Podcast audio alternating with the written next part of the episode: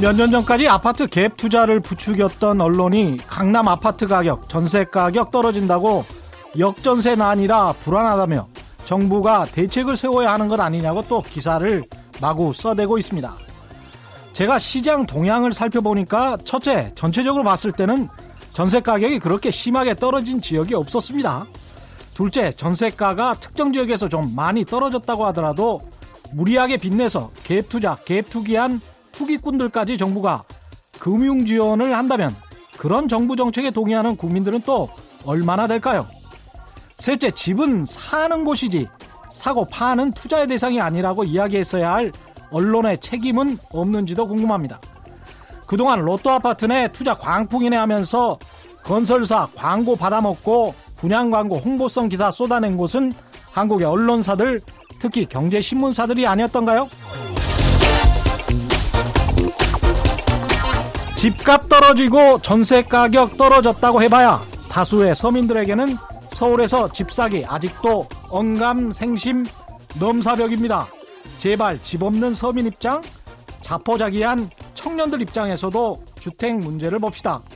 왜 우리나라 언론은 거의 늘 강남 집주인의 관점, 소유주 관점, 건설사들의 관점으로만 기사를 쓰는 걸까요? 거기서 무슨 콩고물 같은 게 많이 떨어지기 때문에 그런 겁니까? 어지간히들 좀 하십시다. 그렇게 막 먹다가는 체합니다. 안녕하십니까. 세상에 이익이 되는 방송 최경령의 경제쇼 3월 7일 목요일 방송 출발합니다.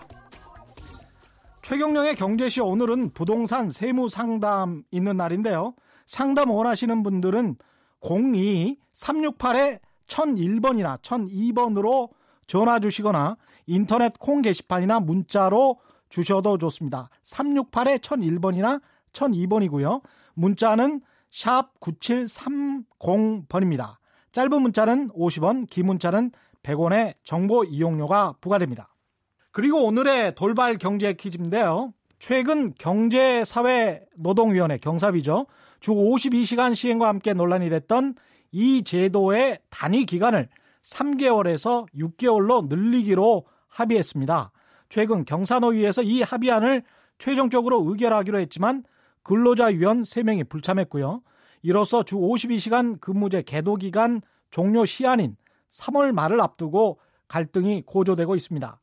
근무 시간을 탄력적으로 활용한다는 이 제도의 이름은 무엇인지 정답을 아시는 분은 짧은 문자 50원, 긴 문자 100원에 정보 이용료가 부과되는 샵 9730번, 샵 9730번으로 문자 보내주십시오. 콩과 마이케이는 무료입니다. 정답 보내주신 분들 가운데 개편 특집으로 10분을 선정해서 케이크 교환권과 화, 화장품 교환권 어, 10분을 선정해서 어, 보내드리겠습니다.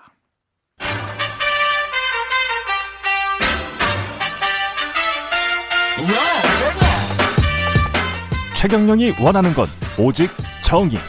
경제 정의를 향해 여러 걸음 깊이 들어갑니다. 최경령의 경제 쇼.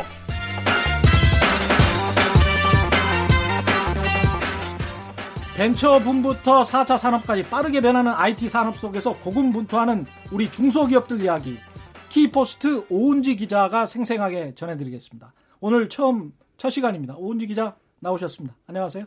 안녕하세요. 키포스트 오은지 기자입니다. 이 키포스트는 생소하실 분들이 많을 것 같은데 어떤 매체인가요? 네, 저희는 IT를 중심으로 해서 산업 정보를 전문적으로 다루는 매체고요. 어, 일단 유료 기사가 있고 무료 기사가 있어서 좀 예. 고급 정보를 제공해 드린다고 보시면 될 것 같습니다. 유료 고급 정보를 그러면 무료로 어, 수신료를 받는 방송이니까 KBS에서 좀 전달을 많이 해주시면 좋겠습니다. 네, 알겠습니다. IT 기술 발달로 산업도 사회도 정말 빠르게 변화하고 있죠. 근데 이런 발전 속도를 중소기업들이 따라가기는 좀 힘들겠습니다. 어떻습니까? 음, 네. 그, 사실 이제 뭐 4차 산업혁명이라고 얘기를 하잖아요. 네. 키워드가 바로 융합과 연결인데, 뭐 좀 풀어보자면 IT 기술을 기반으로 기존의 제조업과 서비스 전체 산업이 변화한다. 그리고 예. 그 그거를 기반으로 뭐 교육이라든지 사회문화 전반이 변한 변하는 뭐 예. 그런 이제 그 변화들이 일어나고 있는데요.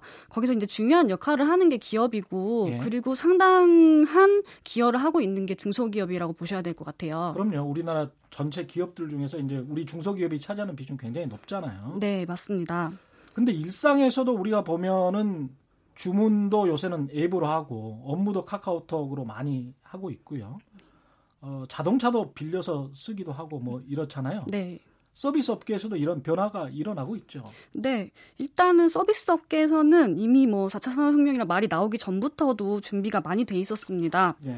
그러니까 뭐 IT 그 인터넷이 처음 시작됐던 뭐 한 2000년대 초반 그때부터 계속해가지고 인터넷 그 벤처 1세대들이 진화를 해왔고요.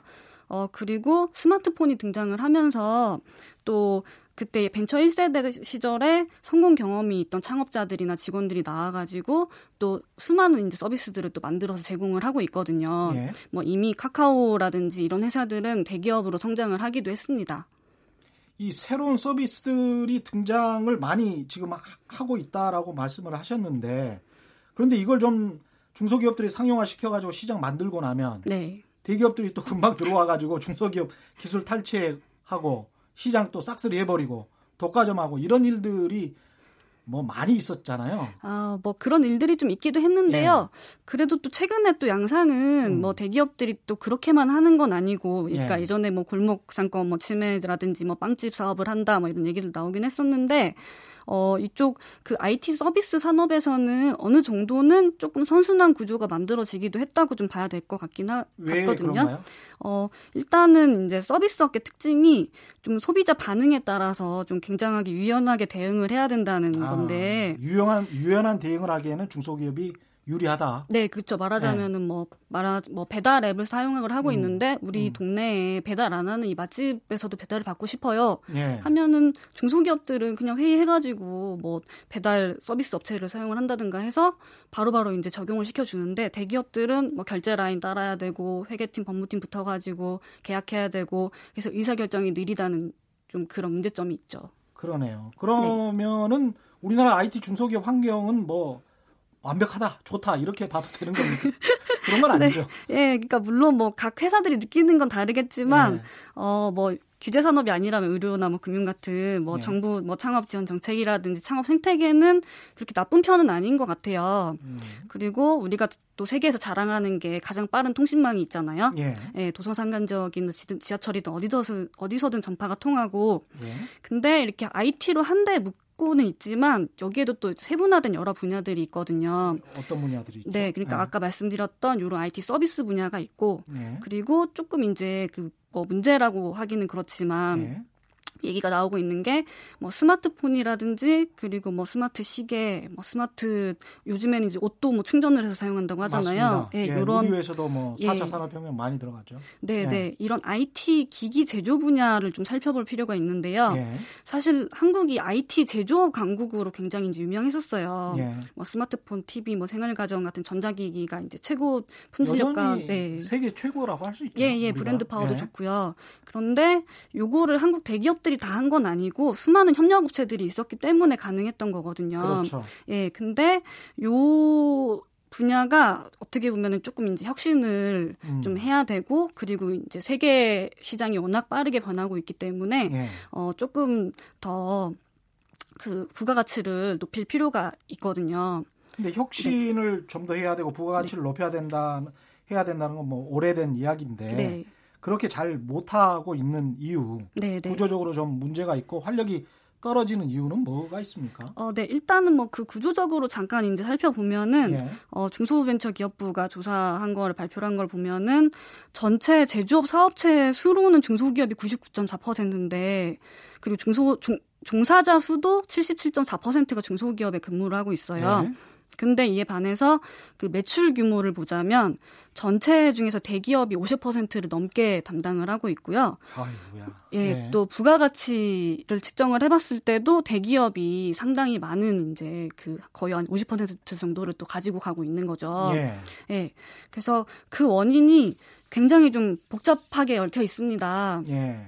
그래서 뭐 한마디로 단정하기는 어려운데 어, 좀 꼽아보자면, 일단 많이들 알고 계시다시피, 이제 노동력에 의존하는, 저렴한 인건비에 의존하는 제조업들은 뭐 중국이라든지 베트남이라든지 이런 인건비가 좀 상대적으로 저렴한 곳이 좀 경쟁력이 더 있다고 봐야 되는 거고요. 예. 그리고 한 10여 년, 거의 20년 동안 한국 IT 대기업들이 워낙 빠르게 성장을 했어요. 예. 그러다 보니까 스마트폰이나 TV나 뭐 메모리 반도체 같은 이런 부품 분야, 특정한 부품 분야에 좀 창업이라든지 기술 개발이 쏠린 면도 있고요. 네. 그러니까 말하자면 다른 걸 좀 쳐다볼 여유가 없었 던 거죠. 그러네요. 네. 근데 시장은 이제 변화하고 있고, 네. 네, 그거를 대비해서 연구개발 투자라든가 또 다른 뭐 해외 영업을 했어야 되는데 조금 이제 실기한 면이 있지 않나 이런 생각이 좀 듭니다.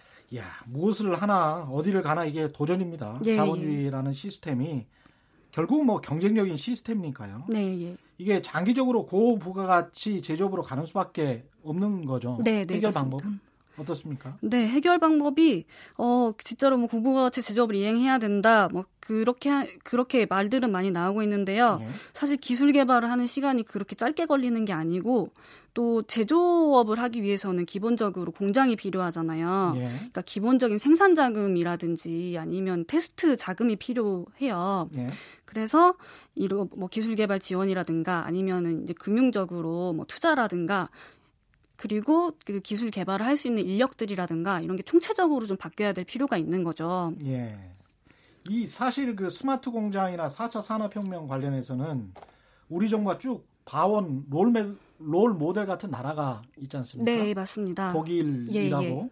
이게 지금 사실은 박근혜 전 대통령도 독일에 가서 스마트 공장에 네. 관해서 굉장히 강조를 하셨었고 지금 문재인 정부에서도 이런 이야기를 지금 계속 하고 있습니다. 사자 네. 산업혁명 관련해서는 독일 뭐 아주 유명한 기업들이 많죠. 네, 네. 독일이 이렇게 IT 강국의 위치에 오를 수 있었던 이유도 결국은 밑에 중소기업들이 굉장히 탄탄하게 받치고 있었기 때문인가요? 네, 그렇게도 볼 수가 있고요. 네. 특히 제가 지난주에 이제 독일 뉴른베르크에서 열리는 인베디드 월드라는 행사에 다녀왔는데 아, 예. 이게 그러니까 말하자면 전 세계에서 뭐 자동차나 스마트폰 같은 이런 완제품에 들어가는 부품들을 전시를 하는 음. 시장이에요. 예. 그런 전시회예요. 예. 예, 그 거기 가서 보니까 이제 독일 제조업의 힘을 좀 느낄 수가 있었던 게 뭐 한편으로는 뭐 우리 수은 배터리 아시죠? 수은 시계 배터리. 같은 데 예. 들어가는 그런 것만 130년 넘게 팔아온 그런 130년 네, 네. 그런 회사도 있는가 하면은 또 5년도 안 된 신생 업체들이 또 굉장히 많이 나와 가지고 되게 아이디어를 뽐내고 있었거든요. 예. 예. 그러니까 뭐 자동차에 들어가는 소프트웨어라든가 예. 뭐 공장에 이제 IT 기술이 들어가니까 거기에 뭐 보안 기술이라든가 이런 음. 거를 소개를 막 하더라고요. 예. 근데 이게 참 네네. 배울 점이 많습니다, 독일이. 예, 예. 이렇게 된 어떤 비결 같은 게 있, 있습니까? 어, 일단은 제일 큰 비결이라고 하자면은 좀 터가 좋다. 터가 좋다. 네. 그러니까 말하자면 나라, 나라가 따, 땅이 좋다 뭐 이런 아, 아니, 아, 네. 뭐, 예, 뭐 국토가 비옥하고 뭐 이런 건 아니고요. 예. 그러니까 그 장사를 할 때 목이 좋으면은 아. 확실히 유리하듯이 예. 어, 전통적으로 자동차 회사라든지 아니면 뭐 대규모 가스 터빈이라든지 뭐 예. 중공업체들 그리고 음. 되게 그 진짜 100년 넘는 뭐 소재 업체들 이런 음.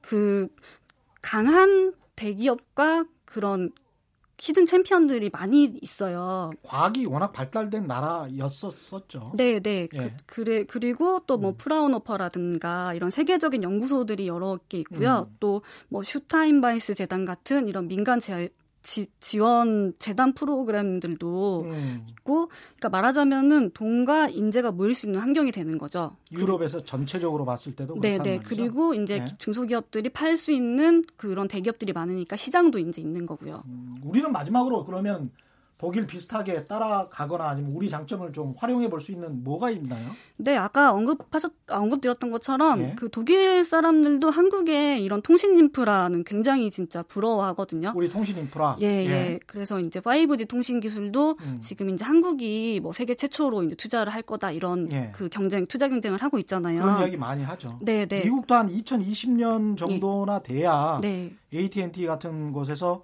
일부 주에서만 지금 예. 상용화하려고 하니까 우리가 지금 굉장히 빠른 거는 사실입니다. 네, 그래서 예. 이런 IT 인프라 같은 거는 우리가 이제 세계 최고 대비 한 90% 이상 평가를 중소기업부가 음. 발표한 거에 보면은 그 기술 경쟁력이 있다고 그렇게 평가를 하거든요. 예.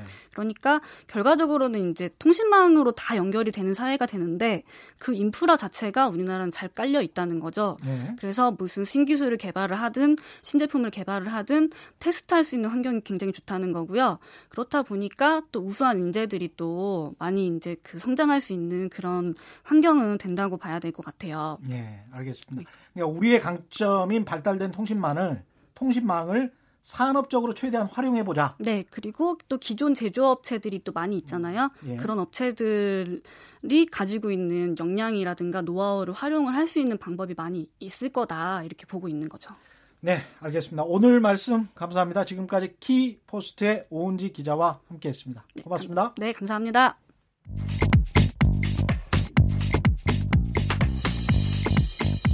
세상 어디에도 없는 중문직답 세무상담. 정직하고 지혜로운 납세의 길잡이, 친절한 수남씨, 안수남 세무사를 만나보세요.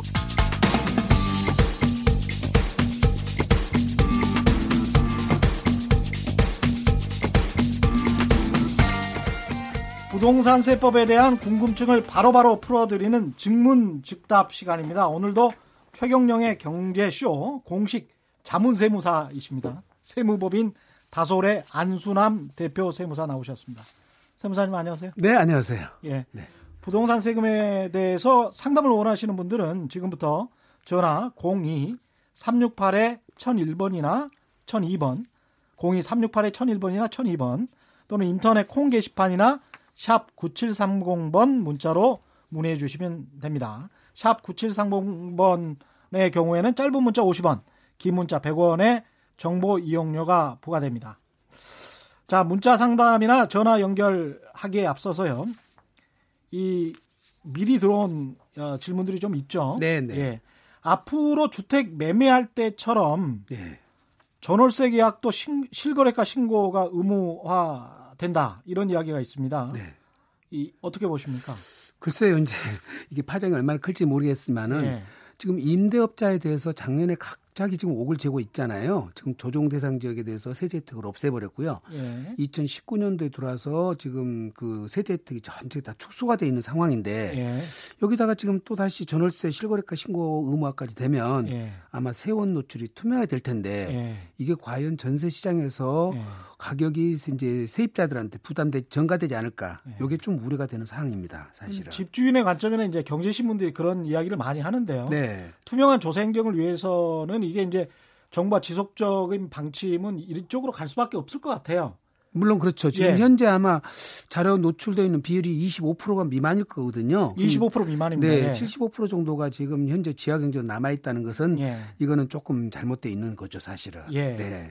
근데 이 전월세 실거래가 말씀하셨지만 네. 신, 시행이 되면은 그동안에 이제 임대소득을 불투명하게 신고했던 분들 네. 한75% 되는 분들 예, 예. 좀 속이 타겠습니다. 근데 전세로 받는 분들은 그렇게 예. 심각하지 않을 것 같고요. 예. 지금 3억까지 면제를 해주고 60%만 과세를 하고 있는 데다가 아. 지금 이제 간주임대로 이자율 자체가 2.1%밖에 안 되거든요. 예. 그렇기 때문에 그건 이제 심각하지는 않는데 월세 받는 분들이 예. 특히 타소득이 있는 분들, 근로소득이나 예, 사업소득이 있는 분들이 합산과세가 이루어지기 때문에 종합소득세를 그렇습니다. 이제 세부담이 예. 굉장히 많이 늘어나겠죠. 예. 네, 이제 그 부분이 염려가 됩니다. 예. 네. 그분들 입장에서는 그 부분이 염려가 된다는 말씀이고요. 네, 네, 예. 네. 임대소득에 대한 과세가 이제 조금씩 강화되는 과정이고 네. 올해도 강화돼서 시행 중입니까 지금 이게? 현재까지는 아직은 그렇게 강화가 안 됐고요. 예. 지금 임대 등록자 자체가 많이 예. 늘어났는데 예. 임대사업자 등록을 하게 되면은 자동으로 지금 세원 포착하도록 돼 있거든요. 예. 그것이 이제 세무서도 같이 신고하게 돼 있기 때문에 예. 그 부분이 상당히 이제 지금 작년부터 많이 늘어나서 세원 음. 포착은 많이 될 거라고 보여집니다. 그러나 현실화율은 아직까지 그렇게 많지는 않다고 많지는 봐야죠. 많지는 않죠. 네, 네. 제가 예전에 어떤 그 은행장 하셨던 분을 만났는데 네. 본인은 평생 전세만 산다. 예. 그게 주거 비용으로는 제일 싸다. 네. 뭐 이렇게 말씀하셨던 기억이 납니다. 근데 네. 그런 분들이 사는 집의 전세 가격이 예. 보통 수십억 원 했단 말이죠. 네. 근데 오히려요. 예. 그렇게 고액으로 전세 사는 것들은 예. 현재 세운 포착이 잘 안 되고 있어요. 그냥 그런 예. 고액 전세 보증금에 대해서는 과세가 필요하다 이런 주장도 계속 그렇습니다. 나오잖아요. 지난번에도 예. 국세청에서 예. 특히 이제 그 자녀들이 살 만한 예. 집에 예. 전세 자금을 이제 저 부모들이 증여해 줄 가능성이 높아서 예. 예. 세무 조사를 특별히 해 봤는데 상당히 이제 세원들이 거기서 노출이 됐었죠. 그래서 지금 고액으로 갖고 계신 분들은 오히려 자금 출처 조사를 받을 가능성이 있기 때문에 확정 일자를 잘 안 받아놔요. 아. 어, 그러다 보니까 전세 등기도 안 돼 있고 확정일자도 안 받으면 어떻게 사, 사나요? 수십억인데. 그래도 이제 그런 고액 재산가들은 이제 경매 당할 일이 없다고 보는 거겠죠. 아, 네. 그렇군요. 그러다 보니까 이제 그런 것이 오히려 좀 노출이 안 되고 있는 상황입니다. 아, 예, 그렇군요. 예. 지금도 전세 보증금에 대해서는 과세가 이루어지는 부분들이 있습니까? 네, 지금 부분이 있지만은 2주택자까지는 전세금에 대해서는 와해 세금을 비과세하도록 돼 있기 때문에 아, 그렇군요. 네, 3주택 이상부터 3주택 이상만 하면서 이제 3억에다가 공제가 되고 3억에 예, 또 그쯤에 60%만 하고 60%만 예, 하고 거기에 또 2.1%밖에 적용을 해서 월세를 네. 잡아 수익금을 잡아내기 때문에 네. 20억 정도 해야 뭐 한 2천만 원 잡히나요? 예. 예. 그래서 크질 않다는 거죠. 예. 예. 과세 소득 자체가 많지 않다는 겁니다. 네. 알겠습니다. 네. 지금 문자로 들어온 네. 이야기들을 좀 더 한번 살펴볼게요. 네. 8694님입니다. 네. 8694님. 주택 임대 사업자 등록을 4년 할지 8년 할지 기간도 다르고 혜택도 다른 것 같다. 네. 주택 임대 사업자 종류가 어떻게 되는지 좀 알고 싶습니다. 우선 기본적으로 4년은 단기라고 그러고요. 예. 8년짜리는 장기 일반 민간 임대주택이라고 그러는데 예. 4년짜리 대한 세제 혜택은 우리 세법상으로는 무조건 5년이 지나야 혜택이 있어요. 아, 5년 지나야. 그러니까 4년짜리를 등록을 하고 예. 5년 지나야 세제 혜택을 받을 수 있는데 예. 그나마 혜택이 큰 거는 예. 지금 말씀드린 옛날 중공공 지금은 장기 일반 주택 8년짜리를 해야 예. 세제 혜택이 가장 크거든요. 예. 여기 시간이 없어서 일일이 다 설명드릴 수는 없고 예. 국민주택 규모 이하면서 6억 원 이하짜리라면 무조건 장기 일반을 하셔야 됩니다. 무조건, 무조건. 장기 네. 일반. 대신 이제 네. 9월 13일 이후에 취득하신 분들은 또 세제 혜택들이 많이 축소가 됐으니까 예. 전문가한테 상담을 받고 오셔야 돼요. 왜냐하면 지금 어, 의무기간 안 지키면 과태료를 천만 원에서 지금 5천만 원까지 올린다고 그러잖아요. 어. 그래서 의무기한을 못 지킬 상황에서 등록을 해놨다가 나중에 예. 예, 그 과태료도 나갈 수가 있기 때문에 예. 신중히 판단하셔야 됩니다. 알겠습니다. 네. 네. 6104님입니다. 네. 1가구 2주택자인데요. 2주택 모두 투기 관심 지역 내에 있다는군요. 네. 18년 동안 아, 보유 중인 제 명의의 한 가구는 현재 전세 임대 중이고 5년 전에 산 아내 명의 한 가구는 아내와 아내가 살고 있는데 예. 현재 별거종으로 협의 이혼 진행 중이래요. 네, 네. 이혼 절차 완료되고 재산 분할 끝나면 경제 여건상 제 명의 아파트를 바로 매매해야 된다. 네. 양도세가 부과되는지요? 이렇게 예. 물어보셨습니다. 일단은 보유 기간 자체로 봤을 때는 재산 분할이 이루어진 거는 음. 당초 취득자를 취득식으로 보도록 돼 있기 때문에 예. 현재 2년 이전에 보유 저 보유를 했다면 1세대 1주택 각각 비과세를 받을 수가 있죠. 아, 그렇군요. 네. 네. 네. 그런데 이제 지금 주의할 사항은 예, 그전에는 사실은 위장 이혼을 하고 예. 따로따로 이렇게 함께 살아도 이거를 넘어갔었는데 위장 이혼 예, 예, 예. 요즘에는 이제 법이 아예 바뀌었습니다. 예. 예, 위장 이혼하고 실제 거주를 하게 되면 동일 세대로 보도록 올해부터 법이 바뀌어 있으니까 예. 혹시라도 그런 맘 먹고 하시면 안 됩니다. 사실상 이혼자들만 거기에 사실상 이혼을 하셔야 되겠습니다. 알겠습니다. 네, 네. 불법입니다. 예, 예. 대전에 사는 청취자시군요. 네. 3041님입니다. 2009년 단독주택을 1억 9천에 매수해서 이번에 3억 1천에 매도할 예정으로 계약했는데요. 2015년 또 아파트를 2억 2천에 경매로 낙찰받아서 1가구 2주택이 됐습니다. 매도한 네. 주택에 대해서 양도세가 얼마나 나올지 궁금합니다. 참고로 아파트는 전세금 빼면 깡통 주택입니다. 본인 투자 잘못하신 것까지 말씀하셨는데. 어, 예. 그래요. 지금 중과세가 안 되면 한 1,500 정도밖에 안 나올 것 같아요. 예, 네. 근데 대전 자체는 예. 조정 대상적으로 지정되지 않았기 때문에 예. 중과세를 안 받으니까 약 예. 1,500 정도 예상하고 파시면 될 것 같습니다. 예. 네. 아, 전화 연결돼 있군요. 네. 예, 청취자 전화 받아보시죠. 예. 네, 안녕하세요. 예, 수고 많으십니다. 네. 저 궁금한 사항이 있어 저 여쭤보려고 전화했는데요. 네네. 예, 제가 딸아, 딸에게 네. 오피스텔을 정의하고 싶거든요. 예, 예. 지금 현재는 지금 딸이 현재 살고 있어요. 예, 본인이 딸이 예, 예. 예, 딸이 살고 있는데 이제 예. 앞으로 돼가지고 예. 그것을 딸에게 증여를 그대로 좀 하고 싶은데 네. 증여 증여세는 어느 정도 나오고 예. 딸이 이제 그 취등록하려면 그 세금 어느 정도 나오는지 현재 현재 그게 지금 그 시세가 어느 정도 가나요? 지금 그때 당시 한 7천에 한, 한 3, 4년 전에 샀는데 지금 네. 한 한 500 정도 한 7, 8천. 아, 그러세요? 아, 예, 제가 볼 때는 예, 예. 매매 사례가가 적 나타나면 네, 그걸로 예. 평가를 한다고 그러면 그래 봐야 네. 5천만 원 공제 받고 2천만 원에 대한 세금 해봐야 200만 원밖에 안 되거든요. 예. 근데 매매 사례가가 안 나타나면 네. 국세청에서 고시한 기준시가대로 평가하도록 돼 있는데 네. 그거는 평가액은 한 5천 미만일 거예요. 네, 그렇기 때문에 증여세는 거의 안 나옵니다. 5천만 원까지. 이제 지금 딸 아이가 지금 20세 넘었죠? 아, 성인입니다. 결혼 예, 예. 그렇기 네. 때문에 성인이기 때문에 네. 5천만 원까지 공제받으면 증여세는 안 나올 것 같습니다. 네. 아, 그래? 네. 그, 그 만약에 저 거래 사례가 한 8천만 원 된다고 했을 때도 그때는 해봐야 한 300? 네, 나올 겁니다. 2, 300 예. 정도요? 네, 네, 네. 예, 알겠습니다. 네. 그럼 증여하고 나서 네. 딸이 이제 취등록을 해야 될 거 아닙니까? 네. 예. 그럴 때는 비용은 어느 정도 나오겠습니까? 그거는 취등록세가 1, 2%밖에 안 되기 때문에 그것도 예. 기준시가로니까 많지는 않을 겁니다. 네. 네, 알겠습니다. 네. 고맙습니다. 네. 네, 고맙습니다. 또 전화 받겠습니다. 여보세요. 예, 네, 안녕하세요. 네. 예, 안녕하세요. 네.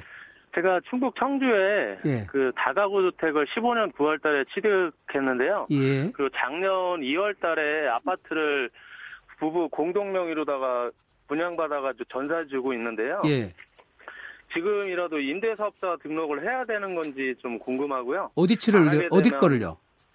그 저기 아파트를 혹시 임대사업자 등록을 해야 되나? 우선 기본적으로 예. 충북 청주에 있는 다가구 주택은 아파트 예. 취득일로부터 3년 안에만 팔면 비과세 받잖아요.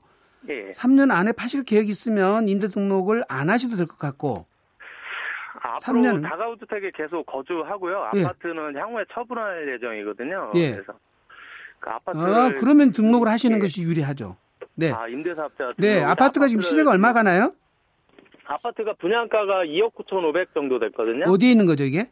충북 청주에 둘다 청북 청주에 있습니다. 그러면 지방에 있는 거라서 공시 가격이 3억 이하면 그리고 국민주택 예. 규모 이하면 예, 예. 세제 혜택이 굉장히 크니까 등록을 하시는 예. 게 좋습니다. 아 네. 그렇습니까? 네, 네. 아 예. 그 혹시 이거 저 지금 아 예 알겠습니다. 네, 감사합니다. 감사합니다. 예, 네. 감사합니다. 전화 한 통만 더 받겠습니다. 안녕하세요. 아이고 안녕하세요. 여보세요. 네, 말씀해 보세요. 수 고 많습니다. 네, 감사합니다. 그 1가구 2주택에 대해서 예. 한번 여쭤볼까 싶어서요. 예. 제가 그 김해에 그 집이 아파트 한 채 있고 예. 부산에 조그마한 빌라가 하나 있는데 예, 예. 여기 빌라가 여기는 제가 10년을 넘어 살, 살고 일로 이제 김해로 이사 왔거든요. 예. 그래서 이거를 지금 매매를 예. 김해 요 아파트도 지금 매매 사정이 있어가지고 네. 그 음, 매매를 하려는데 김해 걸 사, 파신다고요? 예, 그래서 이거를 김해 거를 매매를 할 것인가, 네. 부산을 거를 매매할 것인가 싶어서. 김해 거를 언제 사셨는데 김해 거는? 김해 거는 한 11년 됩니다. 지금 선생님 같은 경우는 둘 중에 먼저 파는 것은 양도소가 해당이 돼요. 그 1가구 2주택이 1가구 2주택이라 해당이 되니까 예, 세금이 예. 어느 게 적은가를 세무사님한테 계산해 보시고 그리고 나서 판단하셔야 돼요. 그래서 제가 그걸 여쭤보는 거거든요. 그러니까 부산에 있는 빌라는 어디에 있는가요? 부산의 남산동요. 네. 남, 그, 무슨 구에 거기가? 금정구요. 금정구 같으면은 저기 저 조정 대상지역은 아니라서 중과세는 아니니까 세무사님 예, 예. 직접 찾아가서 상담을 받으셔야 되겠네요. 네. 그래요. 네. 아, 그럼 아유, 저 하나만 더 여쭤보겠습니다. 아, 지금 저 죄송합니다. 차도에 세워놓고 기다리는 분이 계셔가지고요. 네. 죄송합니다. 네. 다음에 다시 연락드리겠습니다. 예. 예. 아, 안녕하세요. 예, 예, 예. 아, 예, 수고하십니다. 네. 90년도에 그 매입한 아파트인데요. 예. 1가구 2주택 소유자입니다. 예.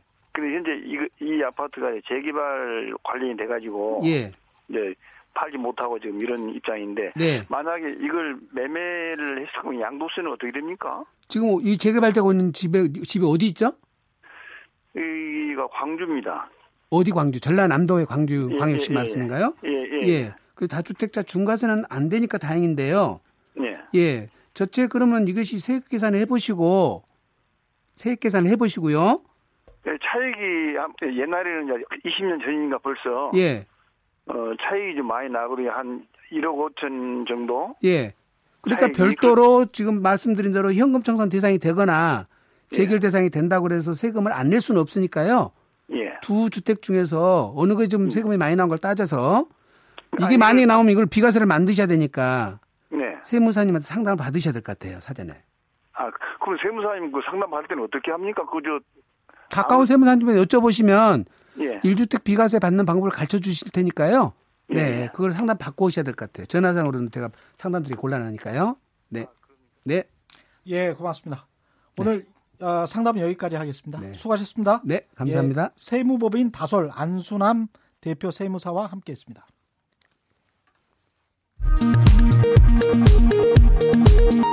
헤드라인 뉴스입니다.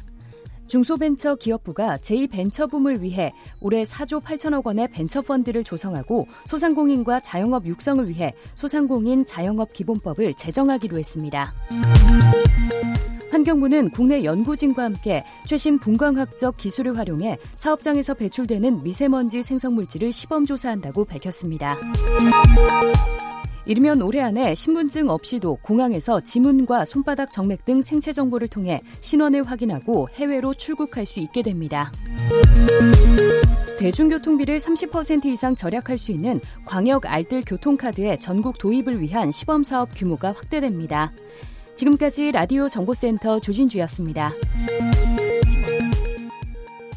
예, 책에서 찾는 경제의 길, 책으로 읽는 경제 시간 홍순철 북칼럼니스트 들어오셨습니다. 안녕하세요. 네, 안녕하세요. 예. 오늘의 돌발 경제 퀴즈 잠깐 하고 갈까요? 최근 경제사회노동위원회가 주 52시간 시행과 함께 논란이 됐던 이 제도를 맞춰주시면 됩니다. 이 제도의 단위 기간을 3개월에서 6개월로 늘리기로 합의했는데요. 오늘 경사노위에서 이 합의안을 최종적으로 의결하기로 했지만 근로자위원 3명이 불참했습니다. 이로써 주 52시간 근무제 계도 기간 종료 시간인 3월 말을 앞두고 갈등이 고조되고 있는데요. 근무 시간을 탄력적으로 활용한다는 이 제도의 이름은 무엇인지 정답을 아시는 분은 짧은 문자 50원, 긴 문자 100원에 정보 이용료가 부과되는 샵 9730번, 샵 9730번으로 문자 보내주시길 바랍니다. 콩과 마이크는 무료입니다. 정답 보내주시는 분들 가운데 개편 특집으로 10분을 선정해서 케이크 교환권과 화장품 교환권 보내드리겠습니다. 홍순철 북칼럼니스트 네. 안녕하세요. 네. 다시 한번 인사드릴게요. 네, 반갑습니다. 네. 반갑습니다. 들어오고 나서 문제를 주시니까 제가 문제를 맞춰야 될 것 같은 압박감을 받았습니다. 예. 예. 답을 말하면 안 되죠, 여기서. 예. 네. 뭐 다 아시는 것 같아요. 오늘 소개해 주실 책은 뭔가요? 예. 철학이 있는 기업이란 책을 준비를 했는데요. 예. 아, 독일 여행을 다녀온 분들이 한결같이 좀 사오는 선물 아이템들이 몇 가지가 있습니다. 야, 오늘 독일 이야기 많이 나오네요. 아, 그런가요? 예. 예. 예. 핸드크림 사오시고요. 치약 어. 사오시고요. 발포 비타민 같은 거 사오세요. 이렇게 뭐 물에다 타서 그렇습니다. 예. 그리고 그 선물 사온 분들에게 이거 어디서 샀냐라고 물어보면 예. 10중 8구는 다 DM, DM. 여, 예, 영어로 네. 얘기하면 DM, DM. 아. 예, 여기서 사왔다라고 이야기를 해요. 그러니까 오늘 DM에 대한 이야기를 할 건데요. DM. 예. 예. DM은 독일 최대의 드럭스토어 체인입니다. 약국이군요, 우리. 예, 약국 예. 뭐 여러 가지 생활용품을 파는 곳이고요. 예. 근데 연매출이 13조 원이고요. 어이구야. 창립 후에 지금까지 45년 연속 흑자를 기록했습니다. 45년 동안 엄청난 한 번도, 거죠. 한 번도 적자를 낸 적이 없어요. 그렇습니다. 예. 현재 전 세계 3,500개 매장에서 6만여 명을 고용을 하고 있고 예. 매일 200만 명이 여기를 방문하고 있고요. 독일 예. 최고의 공정 기업으로 꼽히는 곳입니다. 그리고 이것보다 사실은 대임이 더욱더 자랑스러워하는 수식어가 있는데요. 예. 독일 국민이 가장 사랑하는 기업. 이란 수식어입니다. 어, 약국 체인점이 이렇게 될 수도 있네요. 그러니까요. 근데 보통 수익을 많이 내는 기업은 사실은 착한 기업, 예. 사랑받는 기업, 예. 호칭 받기가 어렵거든요. 어렵죠. 수익 많이 내기 위해서는 마진을 많이 남겨야 되고 직원들에게도 혹독하게 굴어야 된다라고 생각하기 때문인데요. 예. 하지만 이 책은 이제 그러한 가치관의 시대가 끝났다라고 예. 이야기합니다. 이제는 고객에게, 음. 직원에게, 그리고 주주에게 모두 사랑받는 기업을 고민해야 되는 시점이고, 음. 그러기 위해서는 책의 제목처럼 철학이 필요하다. 철학이 필요하다. 그렇게 강조하고 있습니다. 예, 철학이라는 거는 결국 어, 이기주의적인 철학은 아닐 테고 그렇습니다. 사회적 기업에 관한 철학. 뭐 기업을 이런, 어떻게 운영할 것인가. 그렇죠. 예. 그러니까 사회적 기업, 사회적 책임을 또 강조하는 이런 흐름이 또 선진국에서는 거의 대세라고 볼 수 있는 거죠. 그렇습니다. 예. 예.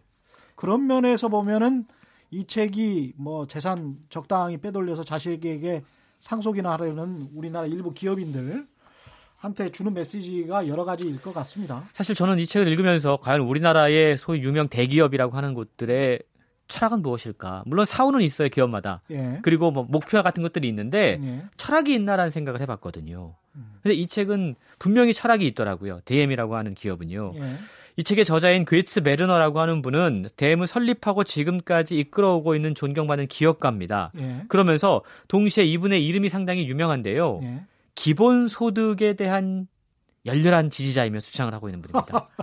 실제로 이분의 이름을 괴츠 베르너 인터넷창에 검색을 해보면 네. 기본 소득에 대한 그의 생각과 다양한 논란들을 확인할 수가 있는데요. 기업인이 기본 소득을 주장해요? 그렇습니다. 아. 그런데 재미있는 게이 그레츠 네. 베르너가 기본 소득에 대한 생각을 하게 된게 네. 대엠이라고 하는 기업을 운영하면서였습니다. 아 오히려 그렇습니다. 네. 그는요 기업을 경영하면서 끊임없이 자신에게 이런 질문을 던진다고 그래요. 직원이 기업을 위해 존재하는가 아니면 기업이 직원을 위해 존재하는가? 이게 음. 비슷한 맥락인 것 같지만 전혀, 전혀 다른 의미거든요. 예. 예. 대임을 운영하는 철학을 정립하기 위해서 저자가 직접 만났던 질문인데요. 음. 그리치바르너는 이 질문을 국가에도 적용해 볼 것을 제안하고 있는 겁니다. 음. 국민이 국가를 위해 존재하는가 아니면 국가가 국민을 위해 존재하는가? 이런 질문을 만나게 되면 세상을 보는 관점이 달라질 수 있다라는 거죠. 변화의 시작이 바로 이러한 질문에서부터 시작됐다라는 점을 책을 통해서 강조를 하고 있습니다. 아주 흥미롭네요. 그 기업을 보통 법인이라고 하지 않습니까? 그렇죠. 그래서 이제 법에서 법 인격체를 사람처럼 부여를 하는데 그런 의미에서 그 법인격체가 오히려 더 대우를 받고 요새는 그렇습니다. 인간 진짜 사람인 인간은 별 대우를 못 받는 예. 세상인 것 같아가지고 수단이 되어버리고 예, 도구가 그렇죠. 되어버리고 그 소비자 만족도 1위 독일 국민에게 가장 사랑을 받는 기업이 된 어떤 경영 철학을 좀 더 구체적으로 한번 서, 설명을 해주십시오. 예, 흔히 기업은 돈을 많이 벌어야 된다라고 생각을 해요. 이익 추구가 목적이라고 생각을 합니다. 근데 예. 이곳의 어, 철학은요, 목표는요, 가장 건강한 기업이었다고 그럽니다. 건강한 기업. 예. 예. 그러니까 건강한 기업에는 필요한 두 가지가 있다라고 책은 강조하고 있는데 예. 우리가 살기 위해서 인간이 숨을 쉬어야 되잖아요. 예. 숨을 쉴 때 숨을 들이쉬는 것과 내쉬는 정반대의 동작이 있습니다. 예. 근데 이 두 가지 모두가 생명을 유지하는데 반드시 필요한 동작입니다. 그렇죠. 숨을 들이쉬기만 해도 반대로 내쉬기만 해도 사람은 살 수 없어요. 예. 올바른 호흡의 리듬을 찾아야지만 생존할 수 있고요. 이 리듬에 문제가 생겨도 예, 예 심각합니다. 예. 부정맥, 혈압. 음. 마치 사람이 숨을 예 들이쉬고 내쉬는 것 살기 위해서 필요하듯이 음. 기업 역시도 이 두 가지 키워드가 필요하다. 그 두 가지 키워드가 뭡니까? 일관성과 창의성이다라고 이야기합니다. 일관성, 창의성. 두 가지의 일정한 리듬을 찾아야 된다는 건데요. 예. 창의성에만 몰두해서 혁신과 성장에만 치우치면 음. 세포가 무분별하게 증식을 해서 암이 발생할 위험이 높아지고요. 음. 반대로 일관성에만 치우치면 경화증이 발생하기 쉽다. 예, 그래서 마치 열정과 냉정 사이 뭐 이런 그렇습니다. 예. 정확한 아주 비유신데요. 예. 일관성과 창의성이 교차하는 리듬 속에서 기업의 힘이 존재한다라는 예. 저자의 가르침은 분명히 큰 울림이 있습니다. 예. 이 밖에도 책에는 가장 평범한 일을 하는 직원이 가장 가치 있는 직원이다. 평범한 일을 하는 직원이 가장 가치 있는 직원. 그렇죠. 예. 가장 평범한 일을 하면 흔히 대우받기 힘들다라고 생각하는데 우리 직장인들에게 힘이 되는 말입니다. 그렇습니다. 예. 그리고 노하우가 중요한 게 아니라 네. 노와이가 중요하다. 노와이는 뭡니까? 왜 일하는가? 왜 일하는가? 이 일은 나에게 어떤 의미가 있는가? 네. 이게 더 중요하다라는 거죠. 네. 그리고 리테일은 곧 디테일이다. 음... 그러니까 작은 유통업체들은 음... 디테일이 정말 중요하다는 점. 네. 새 것을 배우기 전에 옛 것을 비워라. 네. 이런 게 바로 DM의 DM의 세부 철학인데요. 새 것을 배우기 전에 옛 것을 비우라. 비우라. 예. 비워 엠프티 한다는 비우라는 그렇습니다. 거죠. 비워야지 새 것을 배울 수 있다라는 새 것을 채울 수 있다. 그렇습니다. 음. 참 예, 이러한 목표들을 우리는 우리 기업에서 발견할 수 있나? 라는 생각을 저는 책을 읽으면서 계속 하게 되더라고요. 굉장히 옹고이지신이라는 말도 생각이 나고요.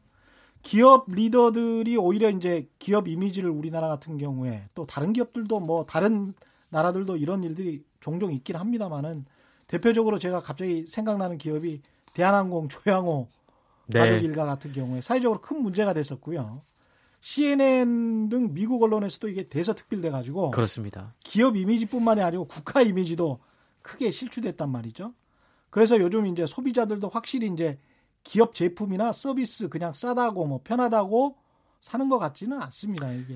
그렇습니다. 이걸 음. 우리가 뭐 가치 소비, 착한 소비라고 이야기를 하고 있는데 네. 소비자들이 달라졌어요. 음. 싸다고 사는 게 아니고 음. 내가 지금 구입하는 이 제품, 이 서비스를 만드는 기업이 어떤 곳인가, 음. 정직한 곳인가, 그리고 내가 이 물건을 구입함으로써 누구를 그리고 어떤 가치를 후원하게 되는가. 네. 여기에 제대로 답을 할 수 있는 기업만이 고객들의 지갑을 열고 마음을 열 수 있다. 음. 그럼으로써 지속적인 성장을 할 수 있다라고 이야기를 하고 있는데요. 책에 보면 대매 성장 스토리가 등장을 합니다. 예. 20대 후반의 나이에 처음으로 문을 열었고 예. 그때만 하더라도 지금 우리가 보통 유럽에 가면 만날 수 있는 드럭스토어를 볼 수가 없었습니다. 예. 치약 하나를 사거나 뭐 약을 하나 사려고 해도 정말 우리가 지금 알고 있는 상식적으로 알고 있는 약국 같은 데 가서 상담을 받고 예, 사는 방식이었습니다. 예. 그런데 대엠은 상품의 가지수를 압축을 하고 다른 가게에 비해서 훨씬 더 저렴하게 매장의 면적을 평균보다 3배 이상 넓혀서 어, 오히려 상, 쾌적하게 그렇죠. 상품을 개방하고 어. 누가 나와서 직접 카트에 골라 담을 수 있는 마트 방식을 도입했습니다. 어. 이분이 처음이었던 거예요. 그러니까 요즘 우리가 뭐 올리브영이나 이런 것들 통해서 사실은 비슷한 것들을 만나볼 수가 있는데요. 그렇군요. 이런 일을 시작한 게 1970년대 중반이었다고 그럽니다. 아. 소비자들의 반응이 열광적이었고 정말 급성장을 했는데 그러다 어느 순간 딱 성장이 멈추었어요. 그때 저자는 질문했다고 그럽니다. 직원이 기업을 위해 존재하는가 아니면 기업이 직원을 위해 존재하는가? 어, 오히려 위기 시에 직원들 내부 직원들을 봤네요. 그러면 대매 이 내부 조직 문화 같은 경우에는 굉장히 좀 자유로울 것 같습니다. 그렇습니다. 네. 실제로 이 질문을 던지고 나서 상명 하달식 시스템을 철폐하기 위해서 본부를 없앴고요. 우리가 보통 체인점이나 이런 데들이 이렇게 하기 쉽지가 않거든요. 각 지점별로 권한을 많이 줬고 별도의 영업부서나 매뉴얼도 없앴습니다. 일반적인 기업 연수나 성과급도 지도 시도하지 않았다고 그래요. 그냥 직원들 스스로 책임감을 가지고 일할 수 있는 환경들을 만들어줬고 직원들이 자기 발전을 위해 일을 하면 그것이 결국 기업을 위해 도움이 되는 방향으로 기업을 운영했다라는 건데요.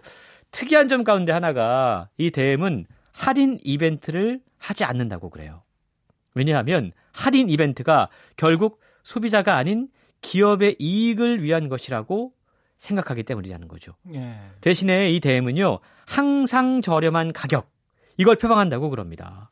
그러니까 사실 우리가 그렇잖아요. 할인 언제 합니까? 음. 재고 남았을 때. 예. 그리고 뭔가 좀 소비자들을 위하는 것 같지만 사실은 그게 기업의 이익을 위해 이 할인들을 하고 있거든요. 소비자를 슬쩍 속이는 방법일 수도 그렇죠. 예. 왜 그러냐? 항상 예. 저렴한 가격으로 공급하면 그것이 진정으로 소비자를 위하는 길이다라고 이야기를 하고 있고요. 사실 anchoring price라 그래가지고 가격 자체를 높여놓고 그렇습니다. 나중에 이제 그 예. price down해서 가격을 낮춰서 이게 뭐 70% 떨어졌네, 50% 떨어졌네 그러면 이게 원래 가격보다 훨씬 더 떨어진 걸로 믿는단 말이죠. 인간의 참 비합리적인 또 이 본성을 드러내는 항목이기도 한데요. 네. 근데 그럴 필요가 없다라고 강조하는 겁니다. 사실 정직한 기업이군요. 기업가가 이러기 쉽지가 않거든요. 그러네요. 그러니까 이 책을 통해서 독자들은 네. 정말 우직하면서도 도전적인 기업가의 철학과 네. 성장 전략을 만나볼 수가 있는데요. 네. 우리 사회 도처에서 철학의 부재가 여러 가지 문제를 야기하고 있는 것 같습니다. 음. 정치도 경제도 철학이 없으면 우왕좌왕하기 마련이고요. 이 책은 기업에게 있어서 철학이 북극성과도 같은 존재다라고 설명을 하고 있는데요. 음.